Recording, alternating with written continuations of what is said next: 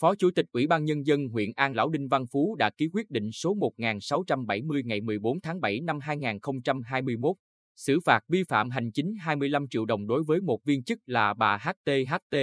sinh năm 1974, ở thôn 2 thị trấn An Lão huyện An Lão, đã có hành vi vi phạm không thực hiện quyết định kiểm tra, giám sát, xử lý y tế trước khi ra vào vùng dịch COVID-19 thuộc nhóm A. Trước đó, bà T đi về từ vùng có dịch COVID-19 nhưng không khai báo y tế và không thực hiện quyết định của chính quyền địa phương về kiểm tra, giám sát, xử lý y tế. Ngày 15 tháng 7, Công an thành phố Quy Nhơn ra quyết định xử phạt vi phạm hành chính đối với 5 đối tượng về hành vi đánh bạc, mỗi đối tượng bị phạt 1,5 triệu đồng. Trước đó, lúc 15 giờ ngày 14 tháng 7, nhận tin báo về việc có nhiều người tụ tập đến nhà ông Nguyễn Văn Lộc, sinh năm 1958, ở phường Quang Trung, công an địa phương tiến hành kiểm tra hành chính.